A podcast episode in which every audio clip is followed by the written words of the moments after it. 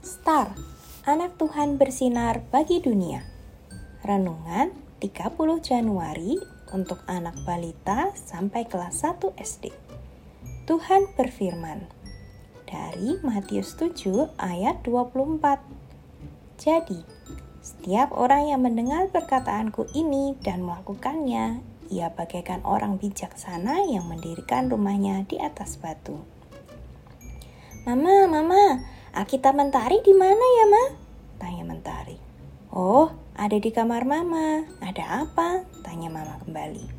Mama, kata kakak sekolah minggu, Alkitab itu adalah firman Tuhan. Apakah benar? Tanya Mentari.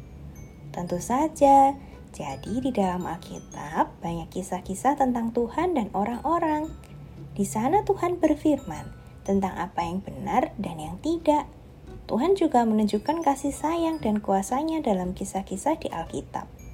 Coba Mentari ingat-ingat, kisah apa yang di Alkitab yang Mentari suka dan berarti buat Mentari? Tanya Mama. Oh, aku ingat. Kisah Daud dan Goliat. Aku jadi tidak takut kalau aku benar karena Tuhan menjagaku seperti Tuhan menjaga Daud. Jawab Mentari penuh semangat. Adik-adik, Kisah apa di dalam Alkitab yang paling adik-adik ingat dan suka? Ceritakan kepada papa mama tentang kisah Alkitab itu dan jelaskan apa yang membuat adik-adik suka akan cerita itu ya. Mari kita berdoa. Tuhan Yesus, terima kasih untuk firman-Mu.